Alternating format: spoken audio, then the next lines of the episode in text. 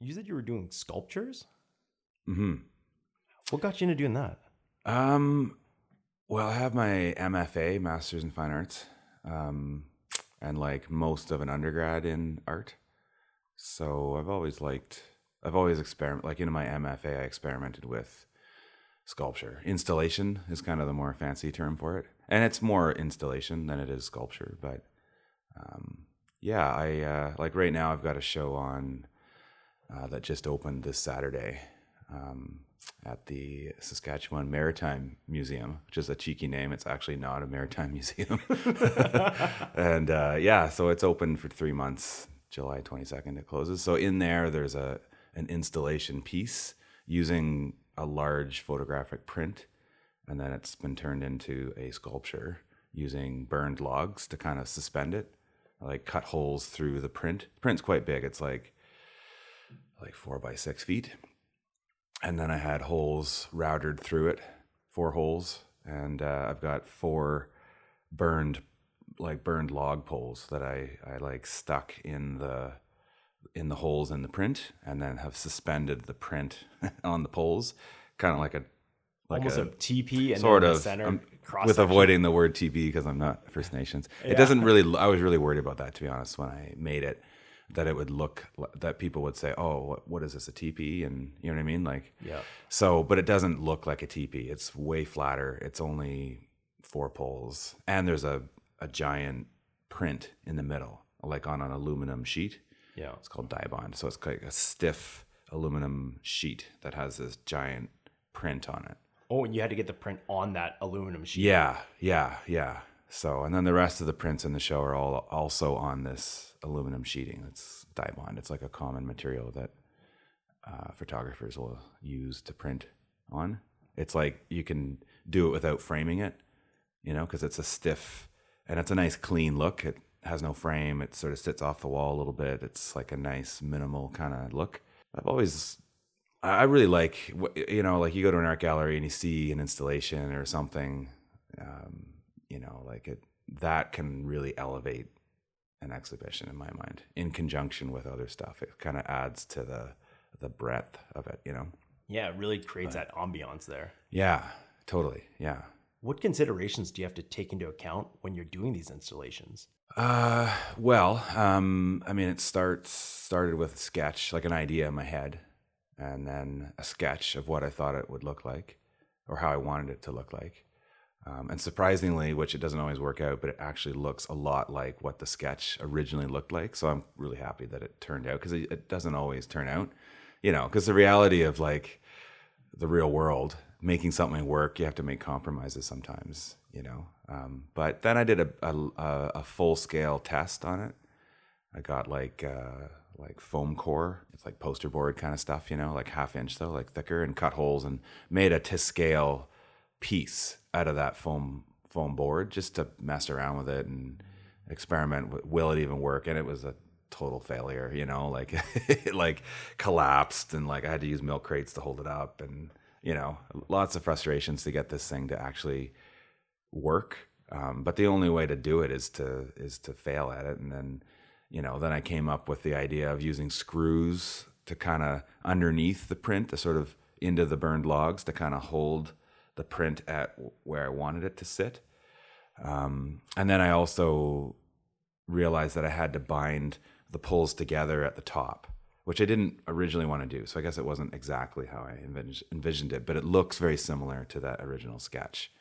Um, and that kind of helps it from wanting to sag out because without that it, it, i'm not sure how you'd stop it from kind of sagging Yeah, and Sagging to out. break that piece down. yeah so you know that all that and then i put a i put like a big um, like a metal frame underneath the print to keep it super rigid so i wanted it to look uh, really flat i didn't want it to torque at all Oh, so you wanted zero movement. zero movement just totally flat like a perfect 2d plane you know because the show is a is essentially it was about landscape a little bit not in the cliche or uh, traditional sense um, you'd go and thinking that it's landscape and go look at it and go well what the is he talking about like this is not landscape but it, it, it's out of it's it's sort of a newer uh, you know a little more edgy uh, kind of thing. But so I really wanted it. So it's a play on the landscape a little bit. Like it's a it's a picture of a landscape that's been penetrated by burned logs, and um, the whole show is kind of you know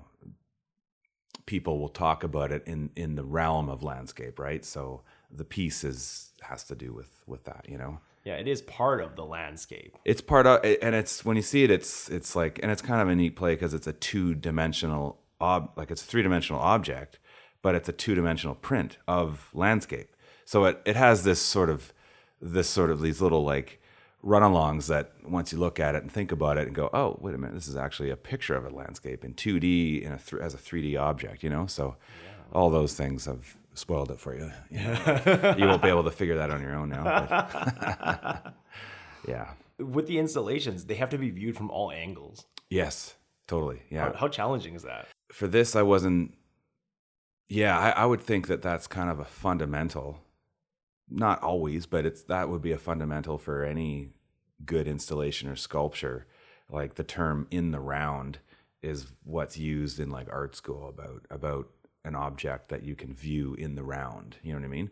So I think that's integral to any sculpture, but not not always the case. Like there's there's examples in our history of you know sculptures uh, that were that are just on the floor or like land sculpture where people like make trails and whatever and photograph that or, or you can actually go look at it in, in real life you know like those would be kind of a, a flat two-dimensional thing on on the landscape you know um, yeah. This and this particular object, it's it, it's I want people to see it, to walk around it and look at it from all angles, and and certainly like anytime I think someone makes a sculpture or an installation, you want people to look at the details of it. It's like any art, any painting, or any good photograph or anything. Pe- you want people to get up close, look at it, go far, look at it. You know, and, and in this case, it's because it's uh, people who I who are friends of mine that are artists that or that I work with at the Remai. Um, they're like, "Oh, that's ambitious," and you know, how did you do that? And and because it looks like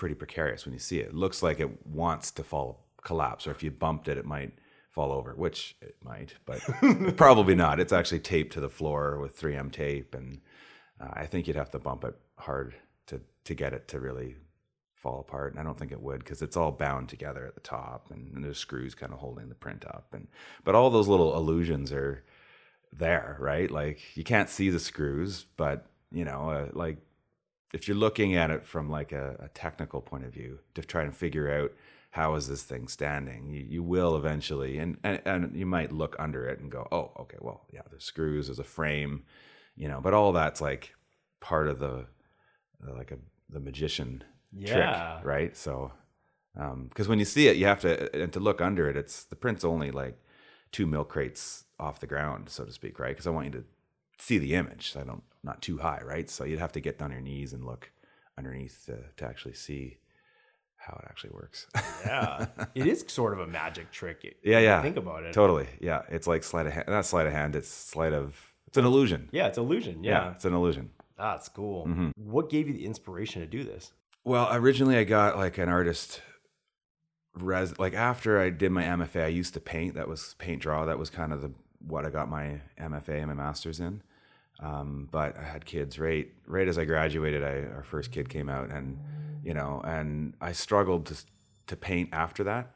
Um, it, painting takes so much time. Like any any you can imagine uh, if you embark on a painting, even if you don't know what you're doing, that you would probably allot yourself three hours the first time or an hour, or you know what I mean? Like, and then you get into the painting and you realize that kids and family and jobs, and it's hard to uh, to have a three hour stint, and that and that's a short time. Like during the MFA, I'd work on stuff all day. I'd get in in the morning and treat it like a job. I'd have notes from the night before. I'd look at before I even looked at the piece, you know, because those fresh eyes are always the best eyes to like see something, you know, you'll see the mistake or you'll see, I need to do this, you know, um, I, I treat, I treat all of this like a job. Like, anyway, so I, I, I couldn't paint. I moved into not doing art for a while. And then a friend of mine who I followed his work on Instagram for a long time, and he's like, you know, you should. He knew my issue, and he said, well, why don't you photograph? You use photo photography in your painting. Like, why would you not? you continue to to do that because in my painting I'd be photographing stuff for paintings and then I'd kind of compile a collection of ideas out of the photographs to to compose whatever it was the idea of the painting you know um, so I just kind of transferred that into photography and, and then sort of started on Instagram and then that sort of slowly grew and grew and grew. Um, and then a, a, just a philanthropist guy in town who um, loves the arts. He's got a, a, residency and he, he follows my work and he said, Hey, you should apply for this, which I didn't even know about it, you know? And so I did, and I got the residency and then I did that. And, uh, um, I can't remember your question now. I've deviated too much. I think it was what around. was the inspiration? Oh, the inspiration, right? Yeah. Um, yeah. I mean, so I, when I went up to the residency, I knew that I wanted to include the potential of installation art because I had some of these ideas beforehand. The uh, residency was in Missinipe, and there's a lot of forest fires up there, uh, like a lot of burned land. Uh, so I knew I wanted to spend time trying to photograph the burns and um, and collect different cool burned objects that were out of the forest, you know? And so um, that's, I knew I wanted to do installation. And then it sort of, I kept finding these cool burned poles. And I thought, I bet you I could make something neat that where I have an installation that, that can sort of span between photography and, um, and sculpture installation. And that idea just kind of popped in my head one day walking around out there in the, in the burns. So I have all these burned logs in my garage. if you want one. so this is the first installation you've done? This is the first one I've done that has, has been in a show. Yes. Okay. Yeah, but it's not the first one I've done. I've done a bunch in my MFA. You have to exhibit every couple weeks. Um, and it's a real, really casual thing. It's not like a formal gallery thing. It's like, you know, the professors come in and all the students that are in the MFA come in, everyone gives you a critique. So I had installation stuff set up for them to see, and always using kind of natural materials. Um, I was using willow to weave sort of like like dome shapes and stuff out of willow. Hmm, so those yeah. dome shapes, and then that's added. Yeah, it's kind structure. of related. Yeah, yeah it's like really structural is. stuff, and, and my paintings were very much about structure and like you know what I wrote about in in the MFA was about sort of the origins of structure and the philosophy of it and that kind of stuff. Um, and I, I, don't know why I'm so interested in it, you know, but I just am. I am drawn to, you know, like for example, there's a really good exhibition on at the Remai Modern right now. Um, Denyse Thomasos, she's a New York painter. She died tragically young, uh, donated her one of her kidneys to, for someone else, and she's just a unbelievable painter. Like I, you can, I don't want to speak for anyone, but like most people would walk in there and go, "Wow, this is painting." you know, and it's very architectural and it's kind of abstract, but you can tell that it's derived from, you know, structures, right? And um, I would say that, like, you know, I would sort of share a lot of values or interests with her as an example. That is something that people can go see right now at the Remai Modern. Little plug. it's up for whatever. It just opened like a couple weeks ago. So you're into structures. Yeah, yeah, yeah, totally. Yeah, I photograph a lot of structural stuff. I photograph a lot of structures and the shadows. Like if it's sunny, I like the shadow that comes off the structures and sort of the abstraction that you can get in there and abandoned places and it gives you that feel. Yeah, yeah. It's like mix of nature yes, and humans. Totally. Oh. Well, and I certainly like you'd see my work and you would see that it's it's always devoid of humans, but it's always about human presence, you know, and and certainly on the landscape. And we are just sitting on a rock floating around in space, following a star that goes through our galaxy at some staggering speed, right? Like, how can you divorce yourself from and, and and really, in my opinion, all art comes from the landscape in some manner or well, it has to. It all does because even the it, pigments. People are on the land. We're sitting on the on the rock, flying through space. Like it's yeah. What's I mean, the residency you had to do? Or? It's called the We Two Artist Residency, and it's sponsored by um, uh, Thompson Camps, and their Instagram hashtag is Adventure Destinations. Right. Adventure dot destinations. But you go up there, and what's the goal of this residency for you? Yeah, they give you. They hope that you'll stay for a month. I stayed for two and a half weeks because I've got kids and a full time job. Um, and then you get access to they give you a weekly per diem they give you a cabin one of their cabins that they rent to tourists to stay in they give you the option of going to one of their outpost base like cabins if you wish to do that i didn't do that Um, they do say there's limited access to like the float plane, which I took one ride, but it was more just to help um, like close one of their camps. Um, but I didn't. I, I kind of thought like maybe to get close to a burn. Um, but that summer there was a whole whack of it was a bad summer for burns, and there was a whole bunch of really fresh burns really close to town to Missinipe. So it, wa- it wasn't didn't need to, you know. So they brought you in to do art. Mm-hmm. Yeah, That was specifically the focus, and they Yes. were giving you the tools Yeah. and the time to Yes. look around and see what you can create. Yeah, yeah, yeah, yeah, yeah. And like someone that's more like you know drawing or painting, more traditional stuff, they would probably either do an outpost camp or they'd stay at the cabin and kind of tour around a bit and do whatever they do, draw and paint.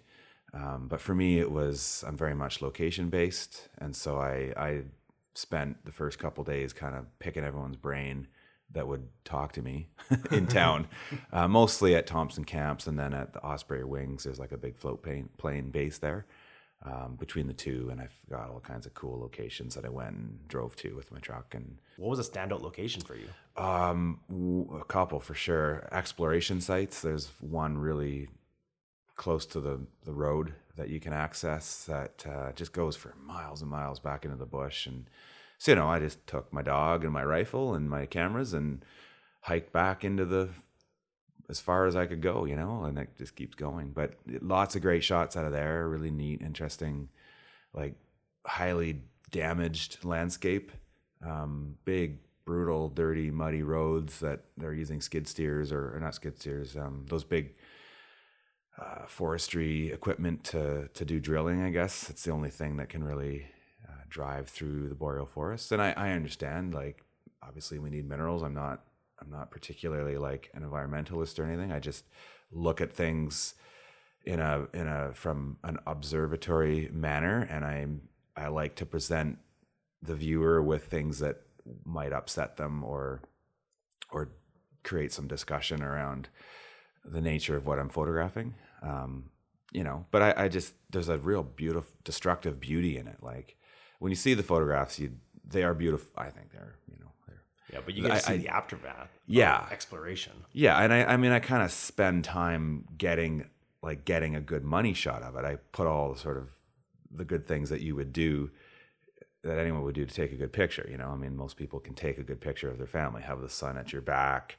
you know, like center it on them, whatever. Like most people can kind of figure that out. So I mean, I and I have lots of skill with camera, and I have a degree and whatever. So I mean, there's a few more tricks I know than most people, but I, I spend time trying to create a beautiful image of something that's of the subject matter. So it's a it creates a nice juxtaposition that it's a beautifully composed image, but it's of Something something something that's just ravished, you know, kind of thing, right? So What's a trick you picked up from all this knowledge? yeah, like that's that's a good question. Um I mean, it's sort of an evolution. Like I think if you looked at my feed and you kind of scrolled right back to the beginning, you'd see um, you know, that there's been an evolution of like what I shoot, how I shoot it.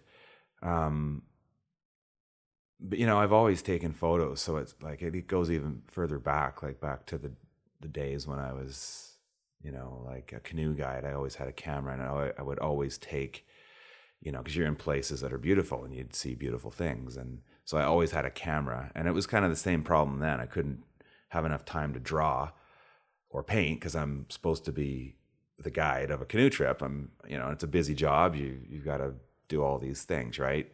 Uh, so I use the camera as a means of, of kind of ironically now I'm back to the camera because it's a quick way of my practice can be like unlike painting where I need three hours minimum at a time and that barely scratches the surface. You could spend three hours mixing paint, you know, getting all the different colors you're going to use for the painting, you know, like whereas photography, I can just see something and stop and photograph it or I'm walking and I always have a camera with me and these days there's small cameras you can buy that are have giant expensive sensors in them and you can put that in your pocket you know so I, I it's like no excuse I always have that with me that little camera The accessibility is there. Yeah, you I do just it anywhere. pull it out and I see something and I mean I just like doing my stuff today I've already taken photographs of two different things you know like I may or may not use them but I always and I always get looked at some ladies looking at me while I'm taking a picture of this you know, So it's part of your life. it is. Oh yeah, my kids are all over like, Dad,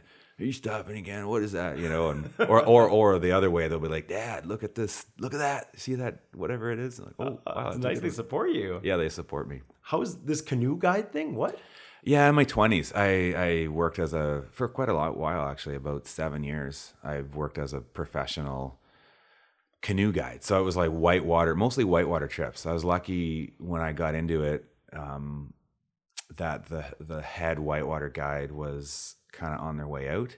So I had my first summer flat water and kind of get my feet wet, so to speak. And then this guy left, and at the time I was in university at Thunder Bay, and I was wholeheartedly into whitewater kayaking. Um, so I had a, I was a very skilled whitewater practitioner at that point. So it was an obvious transition to make to when this guy left to be like, hey, Darren, do you want to, would you, could you start doing these trips? Because we need someone who has whitewater experience to do the trip. So I just moved into it in my second year. And so, and you know, and those trips are great because all the all the clients are repeat, and it's kind of like doing a canoe trip with friends because they all help out. They, you know, they all they're all good canoers. They, you don't have to set up their tent. They all help with cooking and collecting firewood and all the kind of busy stuff that goes along with any canoe trip. You know, versus other trips like when you know in your first couple of years you get a lot of like weekend trips or you get like the five days and you know there's always dud clients that are like i'm on vacation i'm not gonna i'm just gonna hang out you know and i've certainly had that like which is super frustrating but So what's a dud client? What are they doing? um, I had this one trip. It was a, a whitewater trip, and there was a family that that the owner knew, and so normally we don't take families on whitewater trips, but we did. We did the French River in Ontario, which is a classic. It it flows from sort of North Bay out into Georgian Bay. Georgian Bay is part of Lake Huron, and it's uh, Georgian Bay. If anyone knows where that is, it's like uh, a very exposed Canadian Shield um, shoreline, and uh, the area is known as like the Thirty Thousand Islands, and there's like Killarney Provincial Parks in there, and all these really cool French French River Provincial Park. So we did this trip there, and it was like a hell trip. It was um, I had just spent the previous winter in Joshua Tree um, with the base camp manager at the canoe place, who's a big rock climber. We were down there climbing um, for a couple months at Joshua Tree and then a few other locations in the desert. And so my tent was wrecked from the UV, but I didn't really like realize that yet because I was in my 20s. And so that trip was a hell trip because it rained the whole time. It was windy. My tent failed on the first night. So I didn't even have a tent. It was just, it just leaked like crazy. And, uh, in trying to fix it, I like a pole broke at some point, and I and it put a hole through the fly, and so like I spent the rest of the trip sort of sleeping under the kitchen tarp, but it's buggy, and you know, so then it, it was tough, and I ended up having like a, a cold on that trip, and then dealing with this family, which is like they were very busy, but you know, as you know, as a father yourself, it's like they're doing the kid thing, and they were, you know, and then I had these two dud clients that are just hanging out and like you know just not contributing at all. And like in my mind i'm like and we always encourage that as part of like the marketing of the trips is like you're kind of like you can't just sit around like you should help out you know? And in, in better words than that and in the brochure or whatever. It was in the literature you know and these two guys are just chillaxing the whole time. And i have a cold and this family is busting their buttons trying to do the family thing. And and it, you know it just was like and my my tent doesn't work. And it was just like you know and i've always i like those comfort zone break things though. Like it's good. You sort of get comfortable and and with anything and it's kind of good to sort of remind yourself. And that was a good reminder for me because my comfort zone was my tent. Like i could have a hell day out guiding raining windy whatever. Someone had an injury a boat got smashed in a rapid but i knew at the end of the day i always had my tent that was dry and warm and I could go in there. And so it was, I was, you know, a little probably grumpy the first day. My tent's gone, you know, whatever. But yeah, like then I realized quickly, I'm like, oh, this is just sort of a reminder that like it's good to break that comfort zone, to not rely on the tent, you know, and necessarily like, I mean, shit, the Voyageurs never had tents, right? Like they just slept up in crappy wool sleeping pads or whatever, and there's bugs and you know, I mean, that's people are tough, right? Like, So you really appreciated what you had, even Yeah. though your tent was destroyed. yeah, I think I might have realized it after the trip, but like, yeah. you know, So a dud client is somebody who's kind of watching a movie. Yeah. Compared to a great one would be they're in the action, Yeah. they're in the play. Yeah. They want to see the moving pieces. yeah. I mean, why else are you there? You're there. You're paying for an experience.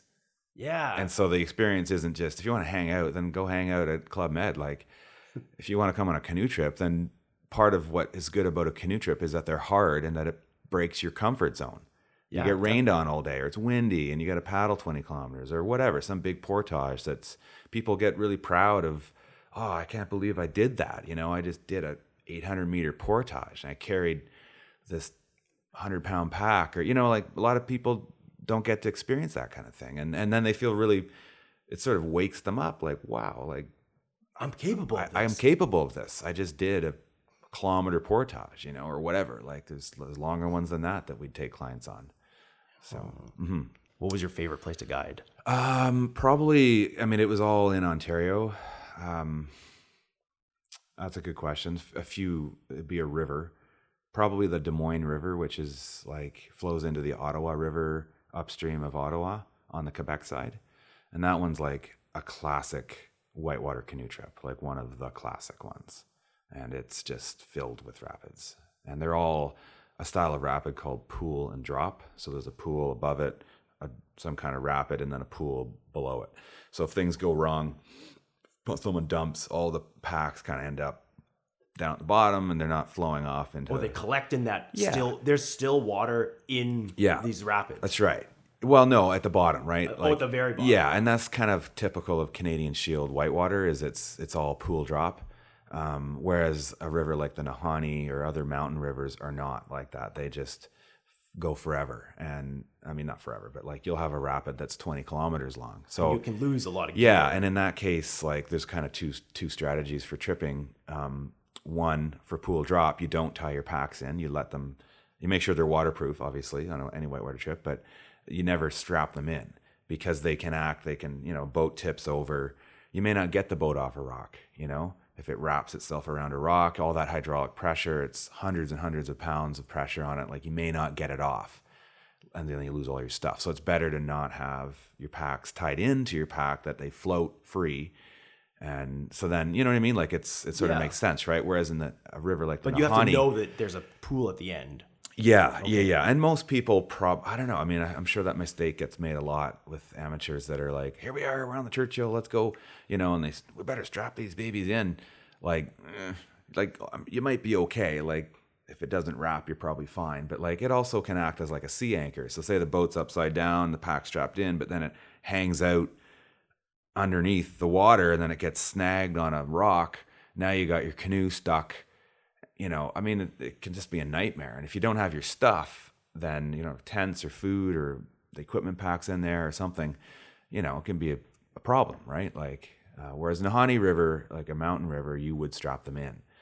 And often they'll use spray deck setups on their canoes. And, you know, like you What's just. spray deck? A spray deck is like, uh, like a kayak has like a, a skirt that goes around it. You'd wear a skirt and there's a cockpit rim that you put that skirt on so then you're totally waterproof because you don't want water getting into your kayak when you're in the whitewater because you're completely Oh yeah, you don't want right water. Okay. no because you sink or you know you it's no good right um, whereas and so the same idea is for canoe they just make a, an expensive full length full like a top for the canoe that that is not 100% waterproof but it's you know It'll like- keep out more than it'll keep air. all the splashes out and and that'll dump you more than anything. Like you might be a very skilled practitioner with great bracing technique and all this kind of stuff but if you get too much water in your canoe you know you're going to go down probably. Or or you know when the canoe tips to the right or left all that 400 pounds of water goes that way it's really hard to stop it from dumping you know you can't fight the nature of the beast or the physics of it. no, and the splashing adds up, right? Like if if you're in the Nahanni and you're in a 20 kilometer long grade two or three plus rapid, you're going to get lots of water coming over the the gunnels into the canoe. So without a spray, you have to have a spray deck there, you know, and you have to strap your your stuff in. And in that case, you'd try to stay with the canoe. If you dumped, you'd try and stay with the canoe as you went to the rapid. And um, those rapids aren't they're they're if anyone's done mountain rivers, they're they're often very gravelly. Um, there are sections of canyon where you'd get beefier water like waterfalls and things that you'd portage around but canoe whitewater is you portage that stuff obviously and you run things that you that you can run you know? Like it's different than obviously kayaking. You can you, people run waterfalls they run grade four grade five whitewater because um, you're waterproof you're in a small boat you don't have your equipment with you um, you know what i mean like it's Yeah. a totally different sport You're, you're, you're lower drag, and your your vessel is more waterproof. yeah yeah Grade four and five. What's the highest?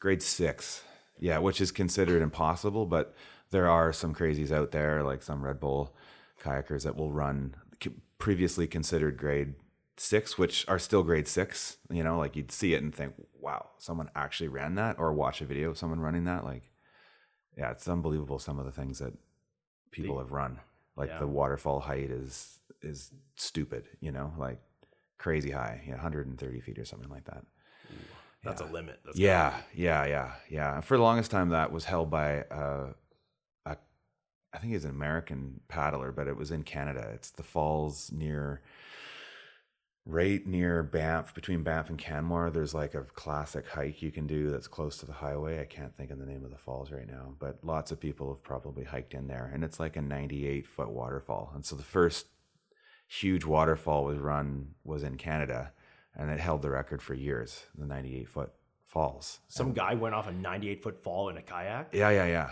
yeah, and that held the record for a long time. When we see the falls, it's like wow, like it's not, it's it's a very tall fall, but it's sort of the bottom of it. It kind of hits the the edge of the bowl that the water all spills into. And uh, that guy at the time, he put jug milk jugs of water in the bow of his of his the front of his boat to keep make sure that it stayed pointing down um, and, and not have it tumble in the air or anything like that. And To stabilize himself. yeah, to keep it so he knew for sure that it would stay pointing down. So he would land in what they call a piton position or like a like a you know Yeah. the way you'd want to land, not flat.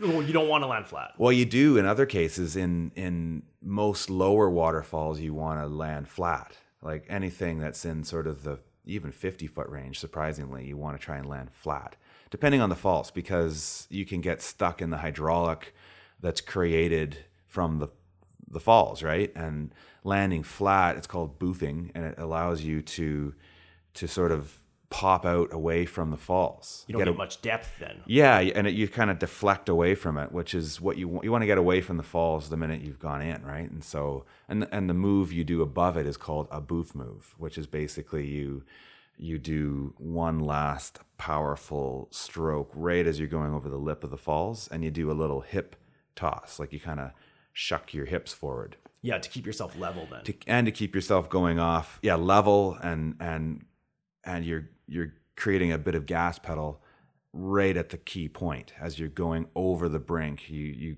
put this gas on one or two more strokes usually it's one the boof move and it and it sort of initiates the kayak nose the bow being not piton being more more flat oh yeah, not down. So piton yeah is down. piton's kind of straight up and down Straight up and vertical. Yeah, almost. vertical, And you yeah. want to be horizontal and give it Yeah. a little bit of gas to clear. that way when you land you're like it scoops you out and away from the falls Okay, it skims you right yeah, off. yeah, And, and people think, well, that's crazy. huh, 50 feet, you must hurt your back, you know. But what you're landing on is aerated water, so it's like landing on a huge air cushion because it's 50% air, 50% water. That's why it's white because the air is in there and it's just bubbles, right? And so when you land on it, it's like landing on one of those like daredevil, like Oh yeah, it, it cushions you. It cushions you. There's no surface tension because of the bubbling water. That's right. But at 100 feet, it doesn't, you know. But at 30 feet or 40 feet, it, it does. You can do a boof move.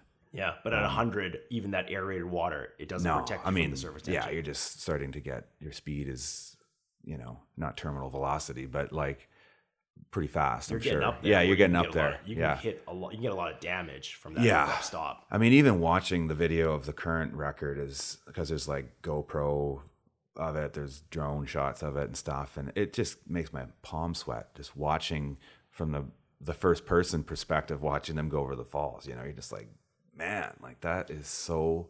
How do you even? But when you when you listen to them talk about it in the video, it just looks like they've woken up on a Saturday morning and a bunch of high fives and they slap a bunch of kayaks on the car and they drive off. That's what it looks like in the video. But then often they'll they'll dissect that in in a good video and talk about how many years it took this person to even consider this in the right conditions. And and I learned in my day from Whitewater that like cuz we always had a strategy of that was learned from mistakes and by experience was when we were running stuff in the, in the spring when rivers are up um, we had a, a a, a strategy where we always took a turn. So it was like year number 1 your number two, your number three, or depending on how many you're with in a group. Usually it was like three to four. Um, and you just rotate the number.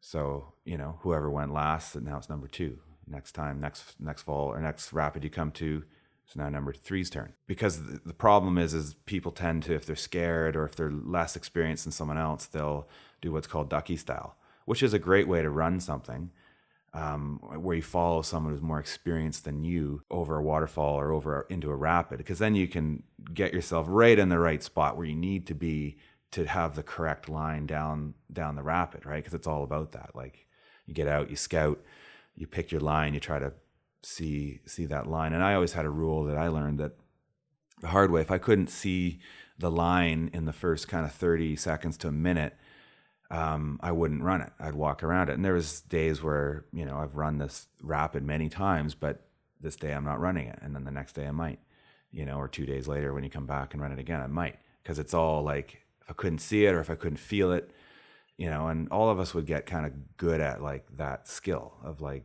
being able to measure yourself and not try not to make a foolish mistake because you're just you know you're actually not going to do a good job today for whatever reason but you you feel pressured into it or and that sort of one two three four style of running things really helps with that because then there's no pressure. There's less pressure. You're just sort of like it's my turn.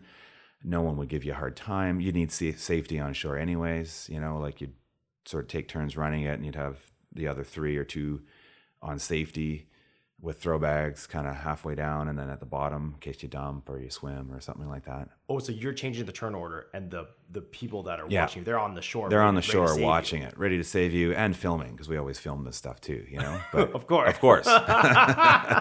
yeah, we actually had a film in the Water Walker Festival years ago that made made the tour, which is like a Ontario um, film festival, like a really small Banff film festival for uh, uh, whitewater, anything kind of whitewater or tripping or whatever. We had we had a it was called uh, like I think it was like a really cheesy name, Thunder Bay Styles Two or something like that. As it's a good video though. yeah. How do you get focused before you're gonna run something big? Um. Yeah, like the other part of that would be like the 30 second a minute rule would be um, also if I did see the line and I felt confident in it, I'd go run it right away because I didn't want uh, to allow any space to occur where I would start to doubt it. And so that was also important. If I felt confident, I could feel that confidence, I could see the line. I'm like, I know I can do that. You know, then I'd walk up and get my upstream marker for the entrance to the line because it always looks different when you get in the river. And now you're like, oh shit, like, where is that little thing I'm supposed to be? So you always have to, like, you can see from the side of the rapid quite easily, the whole thing. And so you always have to pick a little curl or whatever little marker that you're going to see from your boat perspective at the top of the at the pool above the rapid so that you know where to enter in you know? Oh you got to pick a landmark. You got to pick a landmark. so much going on. Yeah we'll say the rapid's 50 meters wide or something right? You know or even if it's narrow like it it can make a huge difference in a shoot if you're a meter to the left or right of something you know it can make the world of difference. Now you're into the bad part of the line that you didn't want to go into you know? So what are you looking for when you're looking for a line? Um you know like there's different features in a rapid like uh, there are hydraulics like you'd get at the bottom of a falls. You can also get like a low fall that it's called a hole where you have a boulder the water pours over that boulder and then it backfills it with a big raging wave, like a big crashing foamy pile. And those are, if you get stuck in that because your boat floats, um, that thing can tumble you around for, you know, it's called getting worked. So you'll get stuck. you get stuck in those, and and You're certainly on a spin cycle. you're in a spin cycle, yeah, and and but all holes are different, and you always look for ones that are called smiley holes, and a smiley one is one that the edges of it spill out downstream. So if you do get stuck in it, you can probably surf your way out of it. Whereas a frowner, the edges go upstream, so it's like a bowl. So you're not going to get out of that without swimming. I, mean, you can obviously you could surf out of it. You can. There's different things you can do, but you're going to get worked probably. You're going to get dumped probably repeatedly in the wave. So you have to have the ability to roll back up in it and all that kind of stuff, right? So and, and certainly another skill in whitewater kayaking is surfing, right? So we always had you always any kayaker would have two boats. I had a creek boat, which was a high volume, stubby, tough boat that has that's good for running whitewater. You want more air inside the inside the boat, you know, so you surface. Had a hull that was better for a little faster. So it's shorter boat. Um, it was a little longer than the surf boat, okay. but on the shorter side. yeah. Um, and then a surf boat is basically like a, a very short, flat bottomed, like a snowboard kind of, you know, and you're in that. And that's the only boat that I have currently in my garage is a, a surf boat. But I used to have two. But by surfing, it gets you really good at getting out of holes when you get stuck in a hole because you're a good surfer. So it's a great, you have to, the two go part and parcel when you, if someone gets into kayaking, surfing is is part of the game. So and and some kayakers kayak. only surf. Some kayakers only surf. They don't want to run stuff. So what is surfing then? So um, it's the same idea as that as that hole I was talking about, where you have a boulder in the river underneath that the water's pouring over, and then it's backfilling yeah, that raging. cycle you're getting worked. Yeah, so you can surf in a hole. There's different holes that are at higher volume. Say the the water is bigger and faster, so it's pouring over that. So then you got more space between, you know, where the frothing part of the hole is, and and it's called the trough, right? And Yeah. so different holes. So for example, up on the Churchill where I go surfing, like once a year if I'm lucky, twice a year if I'm really lucky. Um, there's a great wave in a rapid that is called Surf City, um, aptly named because there's this awesome wave there, and it's not a hole; it's a wave, and and so it looks like from the shore, it would look like the kayaker is just all the moving water is going past the kayaker, and they're just staying on one spot. That's what that's what it looks Oh, That's like. what surfing is. That's what surfing is. But when you look at what they're surfing on, it looks like a big wave. And Yeah, nobody really- would even put that two and two together until you see something like that and go, oh, yeah, it is a wave. And of course you can surf that. So you're sitting in you're sitting in the kayak. You're sitting in your boat and you're you you've come out of an eddy. An eddy is like a still spot on uh, beside the rapid, and you peel out onto the wave, and then you get on the wave, and you might have to do a, a paddle or two quick to pop and stay on the wave, and then you're on there, and now the water is skidding underneath you, and you're on the wave, and you can carve around, you can do spins. You're not paddling at all. You're not paddling at all. I mean, you are like obviously. balance? Well, you're doing balance strokes, you're doing rudder strokes, you're doing maybe a power stroke or two if you start backing off the wave to put yourself back on the wave, uh, or backstrokes if you're back surfing.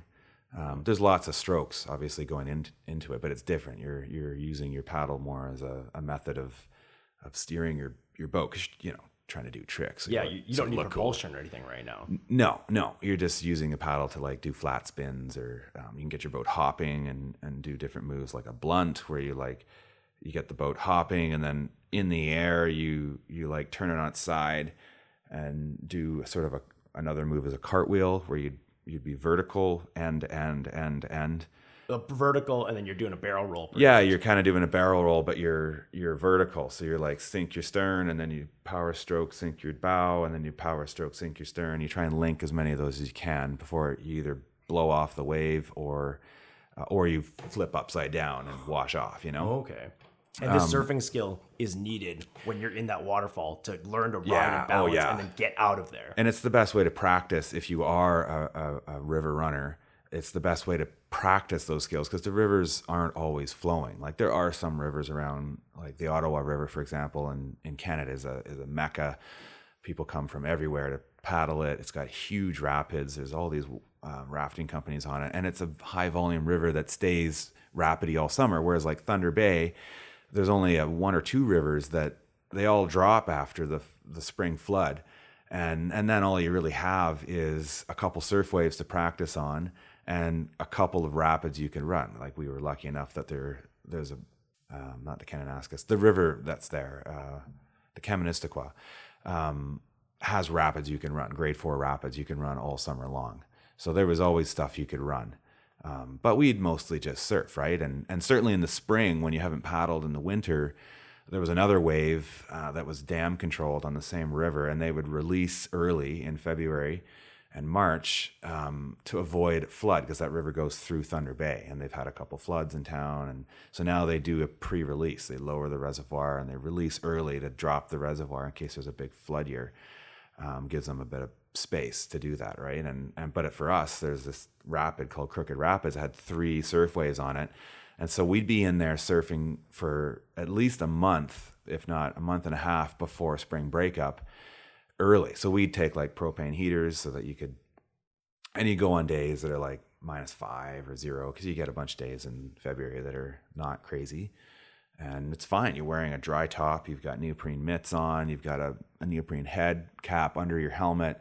You're warm. You're hot. In fact, you know, Oh, and you extend your season that way and get Yeah. ready for it. you get ready for the spring because then you're all warmed up. You're in shape. Your your whitewater skills are good, and you're working on moves in the waves and stuff. And by the time it comes time to running, and, and what a difference you'd see between, you know, people that also ran rivers but had full time jobs and weren't students. Uh, they just show up and man, like it would be a yard sale. Like they'd be out of shape. They wouldn't. They'd be nervous. They wouldn't have great skill, but they loved running stuff because they didn't have very many frontal lobe left, or I don't know, you know, like what their problem was. But like, but it was certainly dangerous. And like, man, like you know, one of the guys we paddled with actually, after I left, died. He died in a in a rapid because, and it was it would have been because of this reason, you know, like he was a dentist and he just didn't have time to like to like but he had balls. Like he loved running shit and and he he was always one of the staples to to come out. But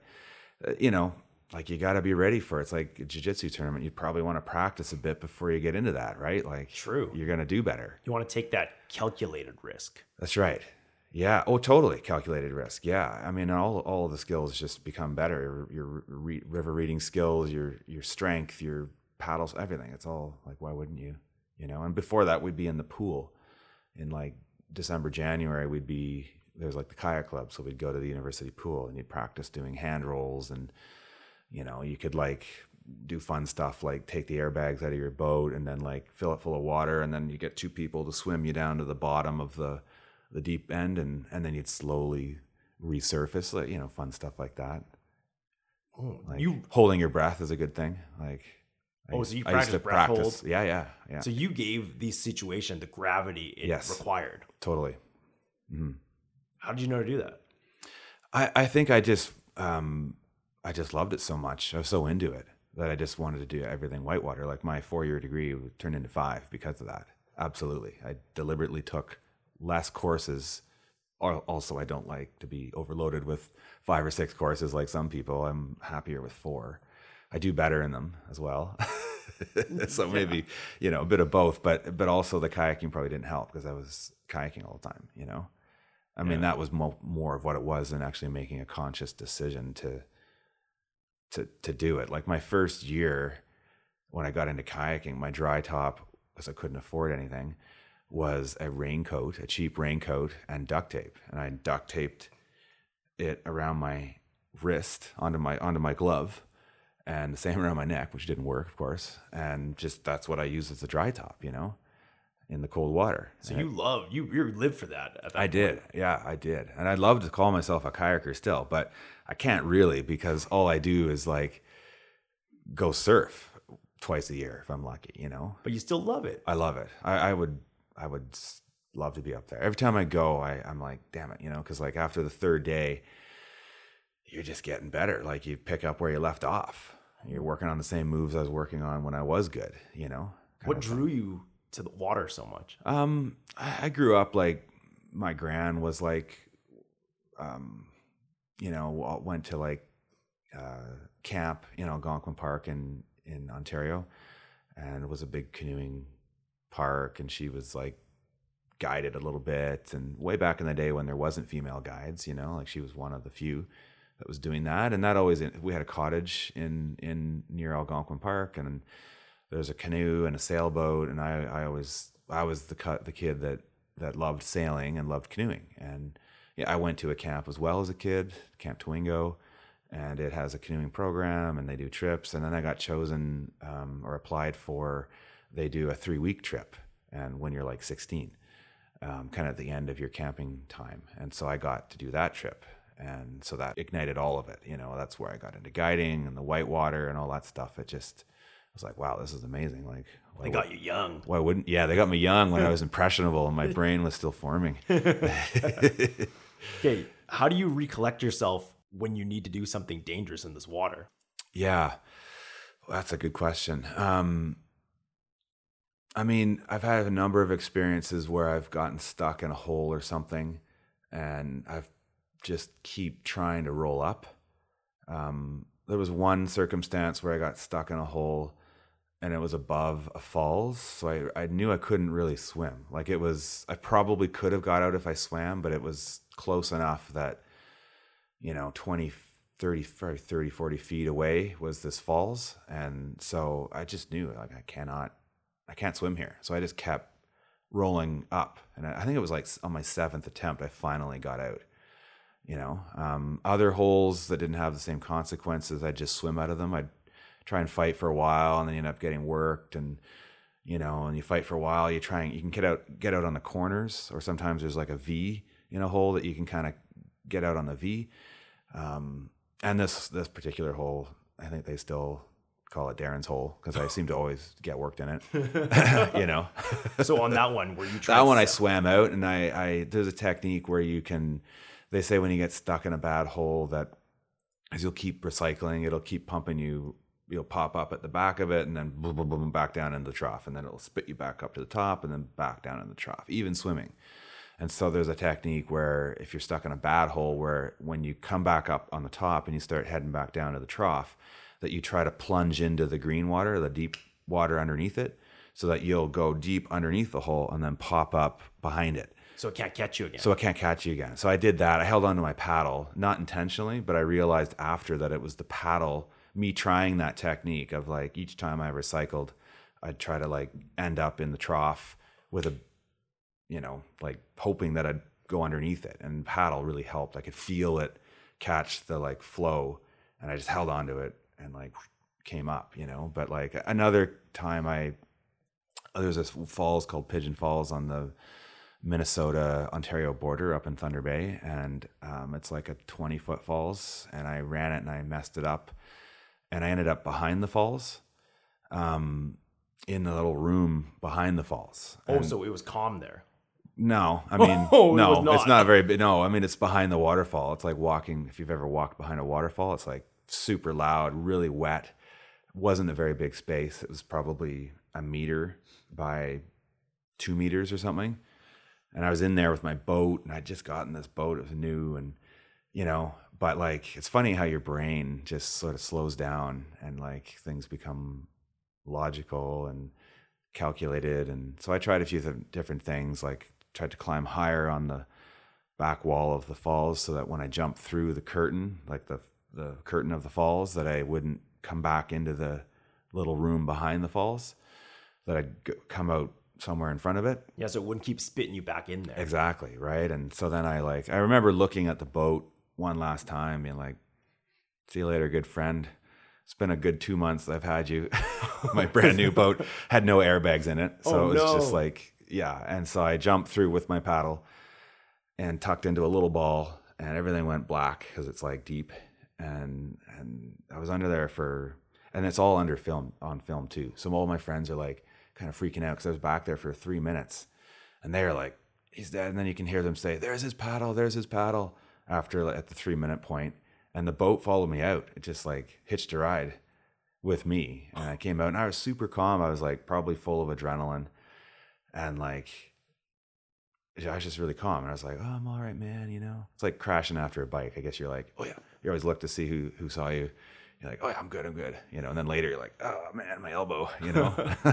So did you get the boat back? Got the boat back, everything, paddle, boat, everything. And afterwards, we were like, all of us were just jacked with adrenaline. So we went and did this hike, which was happened to be a beautiful hike that overlooks Lake Superior. We went and ran this hike, and yeah, I think we like smoked a joint after, and it didn't do a damn thing because we were just like burning with adrenaline, you know, like. Yeah, that's a But- natural high of my but- friend almost Yeah. died. I almost died. yeah, yeah, died. yeah. But that falls, I knew I had to run it again, right? Because it was like I have to get back on the horse. It's like you'd say that to your kid, you know, if they crash on their bike, oh, I don't want to ride anymore. It's kind of important that they that they do like just get on the bike and ride again, you know, and like that's exactly the same strategy for any of those sports i would say if you want to continue with it depending on what it is like you know i and kiting it you can have some pretty scary things happen. Same in whitewater you can have some scary things happen and lots of people quit.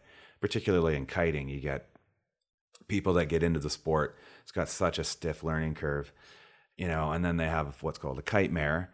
You know lion gets hooked on something and they get dragged or they hit something or whatever like things can happen but like When you're saying cutting, you're talking about you're talking about kite. kite kiteboarding. Yeah, sorry, I'm transitioning. I'll go back to whitewater. No, next, no, this is great. It's, it's the same thing. It's the same. Yeah, get back on the horse. You know, like so. I went, we went and ran the falls like two days later, and like I got the line then. You know, I obviously knew what I did wrong the last time, but and made for damn sure that I had corrected for that. How'd you get over the fear to, to do it the second time? Um, well, I knew I could run it because it's it wasn't a hard line, you know, and it happened to be that it was a lower level, and I I got too close into the middle, and I kind of got hung up on a rock above the falls, and I lost my speed, and then that caused me to, and it's sort of two curtains, and the one curtain kind of folds a little bit behind the other one, and I ended up going on the side that goes under the other one. And that's how I ended up in that little room, right? So I just knew don't go near the shallow stuff in the middle and stick to the right and no problem. And You I knew knew that I, I'm like, I'm, I've had done that before where I'd messed up a a line and like run something backwards or whatever. And like, you know, like you just, it's part of the sport is like managing your fear and being logical about, about it. And that's part of that system that I had, we all had of, of on the day, the 30 to one minute second rule. Of Yeah, you if I can don't see feel the it. line. Yeah, because you have to. Your mind is so important. Like you're, you're, you know, for whatever reason, you're not feeling it today. Like you're, it's like having a bad day. You don't know why you're having a bad day, or having a bad day at jujitsu. You don't know why. Like you, some days are better than others. That's what like UFC fighters talk about. Like you got to prepare for the your worst case self, and it's the same in in whitewater or in kiteboarding. You have to prepare for that worst case self, and you have to be in in the case of like kiteboarding, you have to I, I see it as like a pilot's checklist, you know, like in terms of like going out on really, really windy days, you know, because the wind is is exponential. It's everything's more powerful. The mistakes are far more severe if they happen. Um, and so you and you have to launch on land and la- launching and landing can be pretty dicey. Uh, can be, right? But it also there's no reason for it to be if you follow a sequence of steps and and that always would make me feel more comfortable because then it's like well of course. My kite's in the right position. The lines are clean. I've done this a hundred times before. Um, you know what i mean? Like Yeah, you've it's done just everything to mitigate the risk. yeah you're sort of check it it's like check boxes. And then the whitewater was kind of the same. It was like checks and and like juggling lemons or I don't know if you've heard that analogy for like in in like canoe tripping we always use the analogy of juggling lemons. And like a lemon is something that's like say it's bad weather it's windy another lemon would be it's cold rain another lemon would be you've got two people that are looking cold so now you're juggling three lemons um, what would the four lightning? There's a lightning storm brewing somewhere. That's now you got four lemons. You get too many lemons, you're eventually going to drop them all, and that's what happens. And then the shit hits the fan, and things go sideways. Now those two cold people are hypothermic. You've lost a boat. You know what I mean? It's still raining. Like the lemon thing can be used in the in the other way, in the, in the confidence way, to be like, uh, you know, you're not juggling, but you've got let's call them oranges. You've got th- your oranges are confidence, so you know that you can do it. You saw the line, um, you've got the skill, you've got the people on safety, you've run it before, so now you got four oranges. That's Yeah, you an have the analogy. evidence You've got the up. evidence stacked, so you got your check mark stacked. So then, then go do it, and go do it before you th- talk yourself out of it. So it's pretty logical for you. It's not Yeah. an emotional response No. to come back. Yeah, it's very logical, and I- and I mean it's, yeah, I mean it's because it is logical. Like if you're gonna, why would you let your amygdala get you carried away? Because then you would never do anything. I mean, well, I mean, Yeah. probably a lot of smarter people than me decide that well that's a stupid thing to do. You know, like why would- However, it doesn't seem it's stupid because you have the safeguards there. yeah, hmm yeah, With yeah. the kiteboarding, what do you mean it's it's dangerous to launch on land? Yeah, like I mean, it's always easier in the winter to get into kiting because uh, you can go out in lighter winds and you're launching your kite to start. You have to launch it right. You have to set it up on the snow and kind of put some snow on the lead, the tail edge, and then walk your lines out, make sure they're clean, and then you hot launch it. You launch it right in the right in the most powerful part of the the wind window they call it. So you pull that Yeah, and then you're up and yeah. the, laun- the wind catches it. Yeah, and then but then it's a you know it's like if you've held onto a tarp on a windy day, it's got a lot of power. Or a sailboat, like you know you're talking about a 50 ton boat, and it's just cruising with wind power. Like it's a lot of power, you know. And kites can be big, and you need it big enough to pull you, uh, so it can really really pull you, especially off the start. But in winter, you've got your snowboard or your skis on, so anything poppy and like any kind of pop that occurs during launch, you're on your skis, so you can just ski it out. Whereas in the summer, you have to launch and land on the either a drift launch on the water or typically people do it on the beach, launch and land. Someone catches it, someone launches you, but there's also self launch techniques that you have to be good at. Um, and you don't have a board to, and you need way more horsepower in the summer to go on the water, right? Because snow is you There's don't less need friction then. Yeah, and you kind of typically want lighter winds uh, in the winter, and you can get away with lighter winds. Whereas that's kind of the the the as you're progressing in in the sport, more wind becomes an area that you move into, and eventually you buy yourself a, a high wind kite, like a small kite, and that way you have your they call it your kite quiver. So then you've got maybe three kites for different sizes for different winds, bigger kites for lighter winds, smaller kites for higher winds, you know, and um, so it's more it's more dangerous because you need more horsepower for the board to work on the water. Makes sense, right? It's like you could imagine that a board compared to a snowboard, a snowboard is going to have far less resistance than a than a wakeboard Yeah. or a surfboard. Uh, so you need that that pump. And then typically, like if you live on the ocean, there's light wind days, but around here on the lighter side, it, it's either blowing or it's not. You don't want to be on the water. It's blowing, it's great, but then it stops and then you're stuck. You know, like you're kind of sitting there waiting. Um, so typically, people will go out when it's a lot higher horsepower because it's, it's more fun, everything works better. But launching and landing on high horsepower day can be dicey, you know, and especially if it's like an eight meter day, which is a small kite.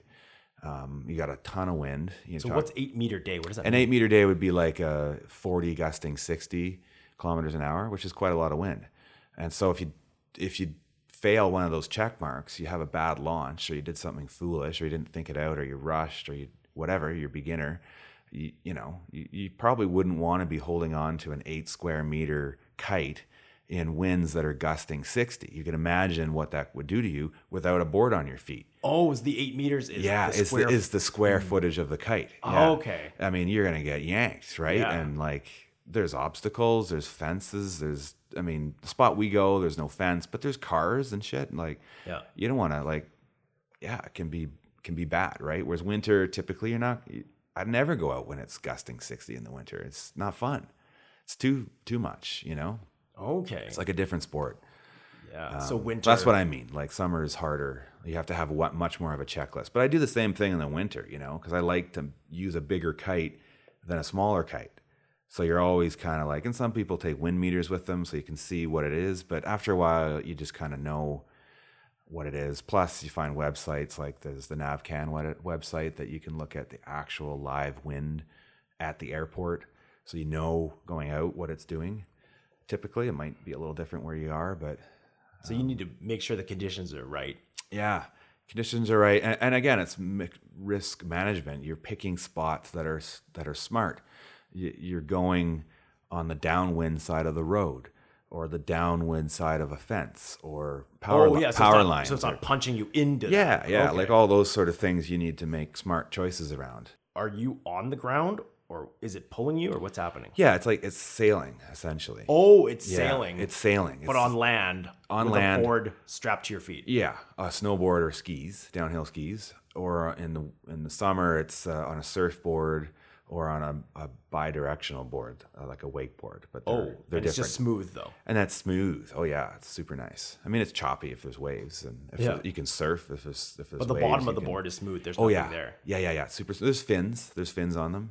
Yeah. Yeah. They always have fins, different configurations and stuff. Yeah, and it's um, it's just like sailing. Like you wear a big harness, like you would for windsurfing.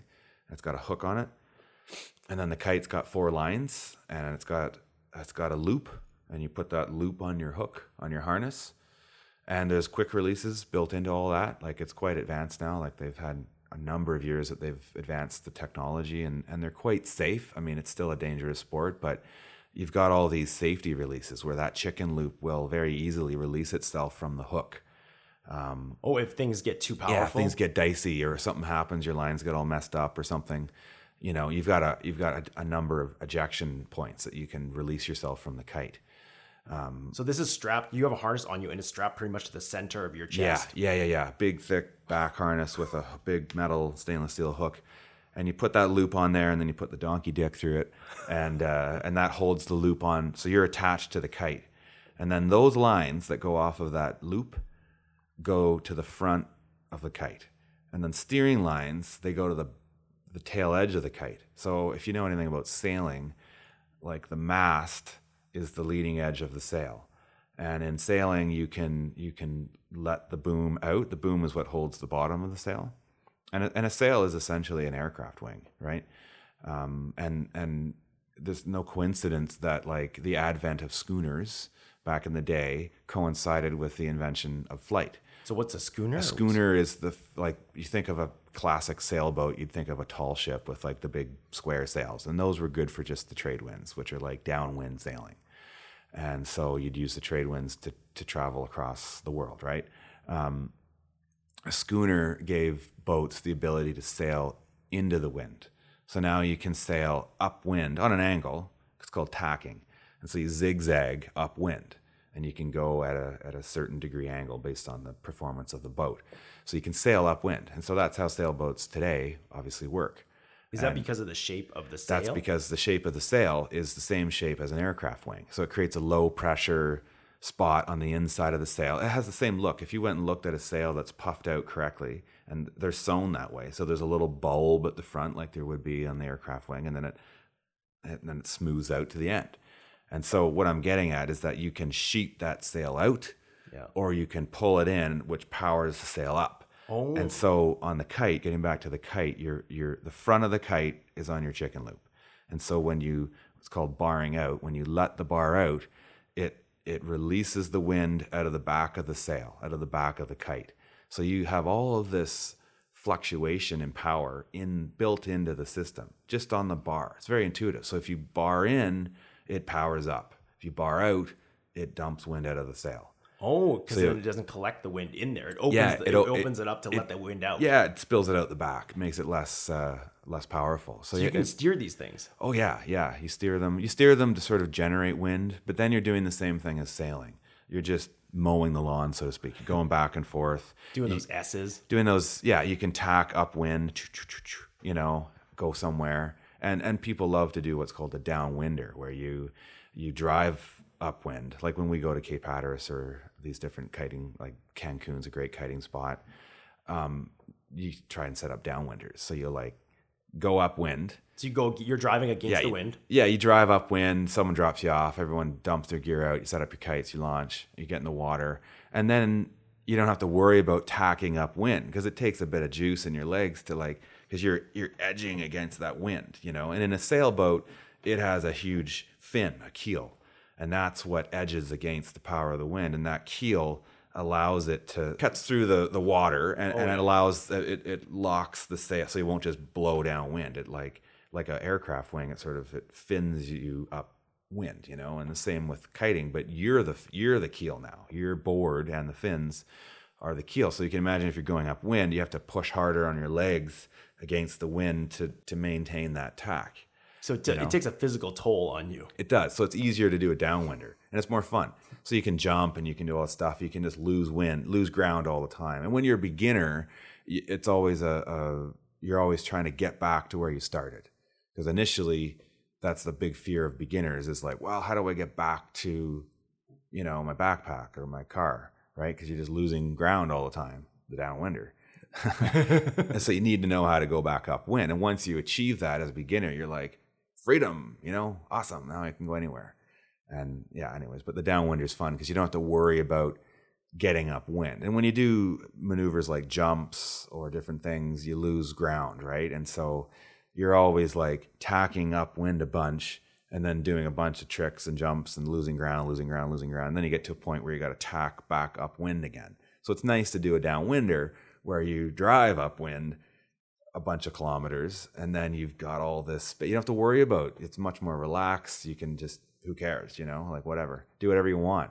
It doesn't matter. You don't have to end up back at the beach you started on. You you want to end up 10k down at the beach that you're going to where your car's parked, you know? Oh yeah, so you gotta uh, ride up there. and yeah. go- then you, the wind blows Yeah. you to where you're gonna. Yeah, you do like a shuttle. You take two cars and whatever. Or if you're lucky, someone drops you off and then you end up back at where your car is parked. You oh, know? Oh, that's great. And places like Mexico or Cape Hatteras are great for that because it's just a long shoreline of beach forever for hundreds of kilometers. So, you know, you can you can go 10k up or 8k depending how long you want to be out there and do a downwinder. It's super fun. Get a group of people, go do a downwinder, you know, and you all stick together and watch out for each other and That's a great community. it's a good community. Yeah. Yeah. And a lot of fun. Yeah. So, yeah. What have you learned from doing all these extreme sports that you transfer to your everyday life? I don't know. I mean, I, I, I just want to do them more. That's what I've transferred. you know, but I got to work. Yeah. I got kids. Um, I, I think the risk management thing probably like I think it helps with like me dealing with stressful situations at work uh, or at home. Um, I mean, certainly those skills are transferable, but like really, it's just a selfish thing in the long run. It's I just want to go kiting or I want to go kayaking or let's go do a canoe trip. You know? So and you admit it to yourself. Yeah, That's right. Uh, yeah. you know.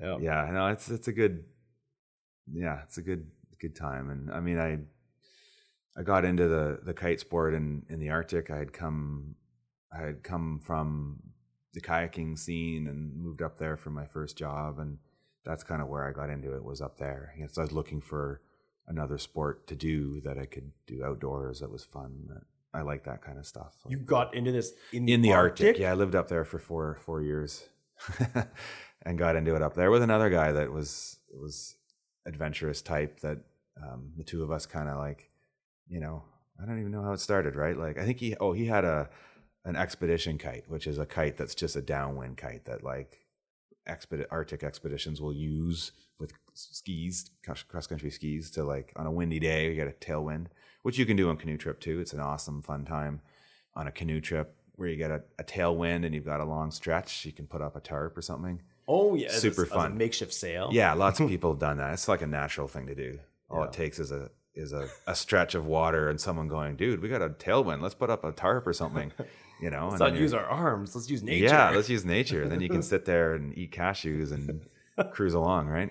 yeah, definitely. But so yeah, we got into it with that kite, and then very quickly I bought our own traction kites because those expedition kites you can't go upwind on, you know. and yeah, so- they don't give you as, as much of that control No. to go up the wind. No, you can just kind of slowly hold your line, but you're always losing ground with those kites. They're meant for downwinding, um, you know. But the modern kites are are like a sailboat. You can you can tack upwind with them, and so we both ended up buying a kite, and then another one, and another one, and another one. What were you doing in the Arctic? I was teaching. I was working at the high school, and I was I had I when I finished my first degree, um, you know, you look for jobs, and you're like, what do I do with this like arts degree?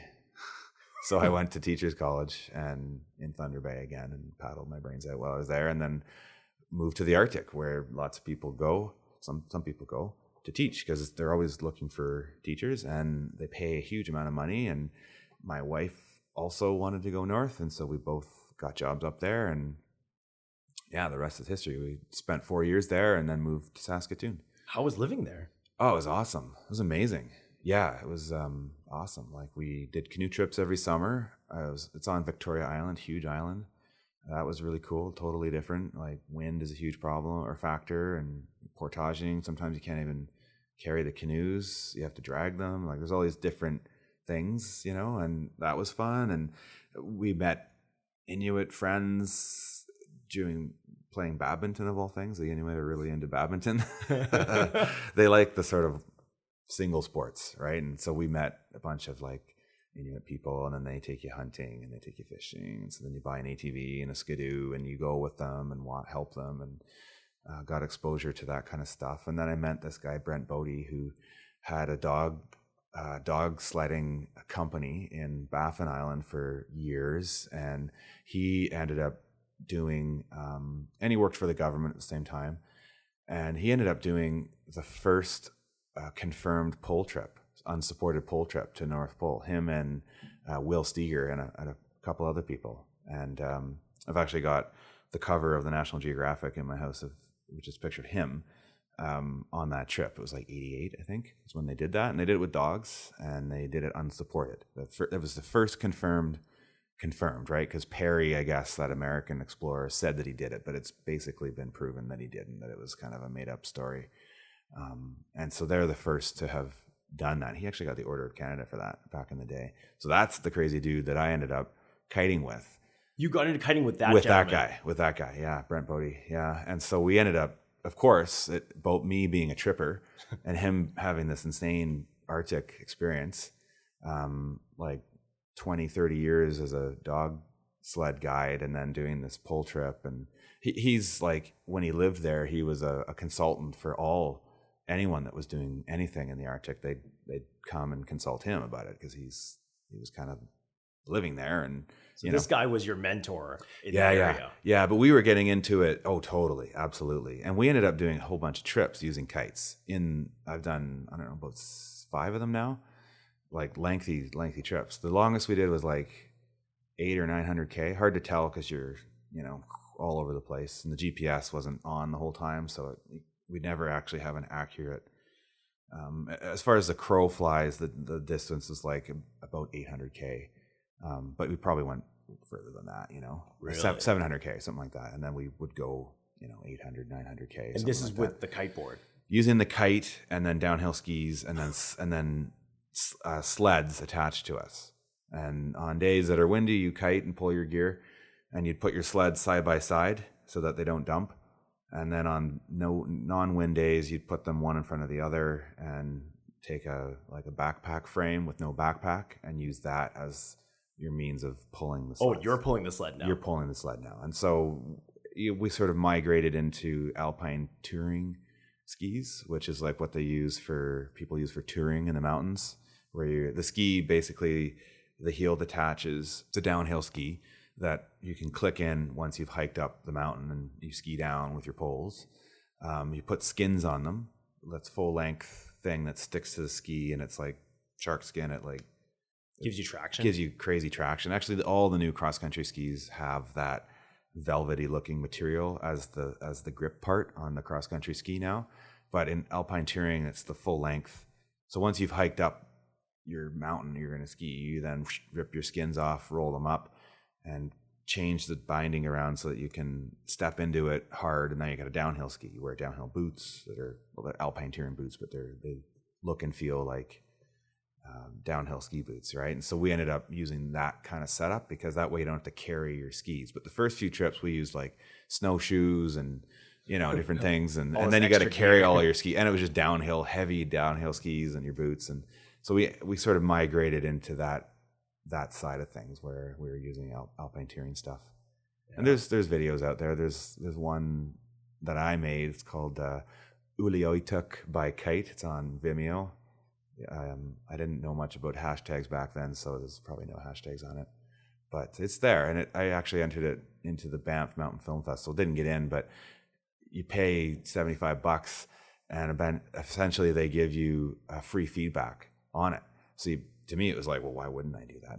A, I might get in, and B, you get all this feedback on your video. For $75 from professionals? Yeah. yeah, I think it showed in the like Banff, the actual like hardcore like the festival that takes place in Banff is like two to three weeks, and they show hundreds of films. So I think it was in that that uh, in the mix of the hundreds that people submit, you could have seen it there, but it didn't. It wasn't on the tour. Like each city will pick which videos they want that were selected from a, a, a short list or whatever, and like Saskatoon will select the Alpine Club selects which ones they want, you know, and then so each city you might see different movies, but oh yeah, because they um, decide which ones they want to show. Yeah, yeah, yeah. They might yeah. have different timelines or yeah, yeah, yeah, based so, on interest. So nature's but always kind of drawn you always to it. drawn me to it, yeah, and certainly my art is kind of yeah, you know, linked to that as well. But yeah, yeah.